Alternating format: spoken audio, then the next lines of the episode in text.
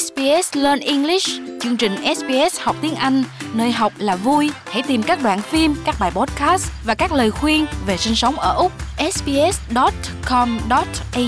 forward slash learn English.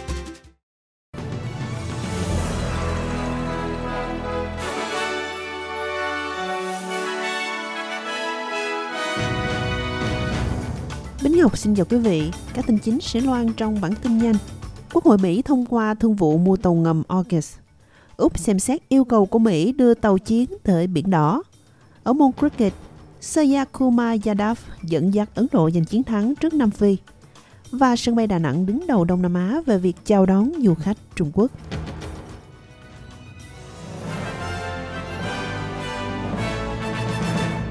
Sau đây là bản tin chi tiết. Quốc hội Hoa Kỳ đã chính thức phê chuẩn thỏa thuận mang tính bước ngoặt AUKUS với Úc. Đạo luật hiện đã được Hạ viện thông qua cho phép Hoa Kỳ bán tàu ngầm chạy bằng năng lượng hạt nhân lớp Virginia cho bất kỳ quốc gia nào. Dự luật bây giờ sẽ được trình lên Tổng thống Biden để ký thành luật. Ít nhất 3 tàu ngầm dự kiến sẽ được bán cho Úc. Trong khi đó, Úc vẫn chưa quyết định liệu nước này có thực hiện yêu cầu của Hoa Kỳ là gửi tàu chiến tới Biển Đỏ hay không, trong bối cảnh căng thẳng đang diễn ra ở Trung Đông, nơi Israel đang tiến hành chiến tranh với Hamas ở giải Gaza. Yêu cầu đến từ Hải quân Hoa Kỳ muốn tàu tham gia lực lượng đặc nhiệm quốc tế. Sau các cuộc tấn công ngày càng gia tăng của tàu, lực lượng dân quân được Iran hậu thuẫn, cố gắng làm gián đoạn nguồn cung cấp. Xuất hiện trên Sunrise, quyền lãnh đạo của phe đối lập liên bang, thượng nghị sĩ Susan Lee nói rằng nếu Úc không chấp nhận yêu cầu của Hoa Kỳ, bà sẽ chất vấn chính phủ lao động về lý do tại sao. Chuyển qua tình hình ở Queensland thì thời gian đếm ngược đã bắt đầu để ông Stephen Mao chính thức trở thành thủ hiến thứ 40 của Queensland. Ông Mao tuyên thệ vào ngày hôm nay thứ Sáu sau khi bà Anastasia Palaszczuk đệ đơn từ chức lên toàn quyền tiểu bang Queensland Janet Young ở Brisbane. Ông Mao nổi lên như một nhà lãnh đạo tiên phong để nắm quyền ngay sau thông báo gây sốc của bà Palaszczuk hôm Chủ nhật. Cố kìm nước mắt, cựu thủ hiến của tiểu bang Queensland cho biết bà sẽ từ chức sau gần 9 năm đảm nhiệm chức vụ cao nhất. Liên quan đến khí hậu, Bộ trưởng biến đổi khí hậu Úc ông Chris Bowen ca ngợi kết quả của hội nghị thượng đỉnh COP28 ở Dubai là một tiến bộ đáng kể. Văn bản cuối cùng kêu gọi việc chuyển đổi không sử dụng nhiên liệu hóa thạch trong các hệ thống năng lượng một cách công bằng, có trật tự và hợp lý để đạt được mức thải ròng bằng không vào năm 2050, phù hợp với khoa học. Đây là lần đầu tiên thế giới bày tỏ mong muốn chung là chấm dứt thời đại than, dầu và khí đốt. Tuy nhiên, một số nhà hoạt động khí hậu đã lên tiếng phản đối thỏa thuận này, chỉ ra rằng nó có quá nhiều biện pháp nửa vời và đầy lỗ hổng.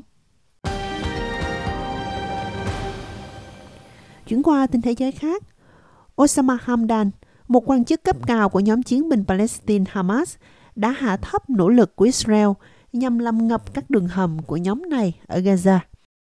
Các lực lượng Israel đã thử nghiệm việc làm ngập các con đường hầm của chủ đích trên cơ sở hạn chế và đang khám phá ý tưởng này như một trong những lựa chọn nhằm làm suy giảm mạng lưới đường hầm của đối phương.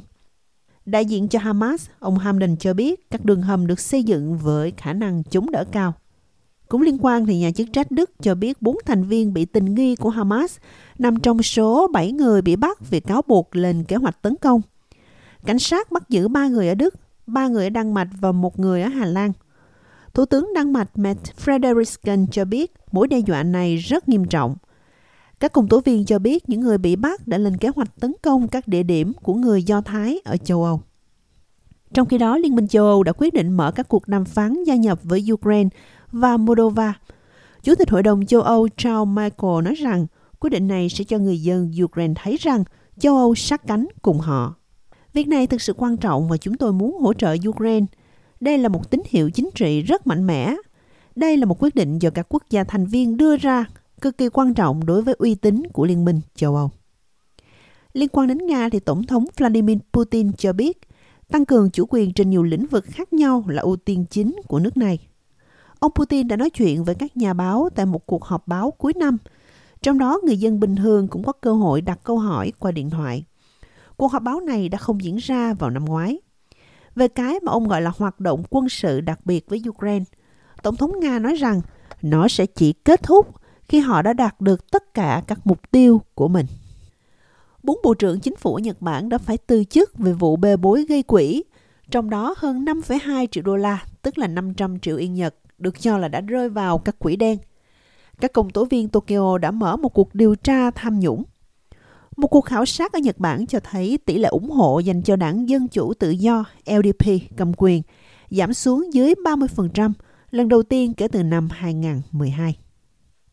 Chuyển qua tin thể thao, đội trưởng Surakuma Yadav cho biết Ấn Độ đã đạt được tham vọng trên môn cricket sau chiến thắng 1-6 trước Nam Phi.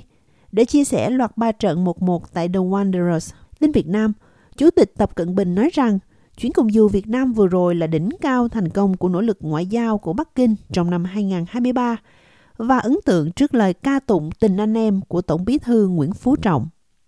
Nhà lãnh đạo Trung Quốc nói rằng định vị mới này đã đưa quan hệ Trung Quốc-Việt Nam đến một điểm khởi đầu lịch sử mới và sẽ đẩy quan hệ Trung Việt lên một tầm cao mới. Liên quan thì nhà ga quốc tế Tiju tại sân bay Đà Nẵng đã trở thành cơ sở đầu tiên thuộc loại này ở Đông Nam Á, được Trung Quốc cấp chứng nhận Welcome Chinese, tức là chào mừng người Trung Quốc. Phi trường này được coi là thấu hiểu và đáp ứng đầy đủ nhu cầu của khách Trung Quốc, đồng thời giúp tăng cường quảng bá về Đà Nẵng như một điểm đến thuận tiện hấp dẫn với du khách Trung Quốc.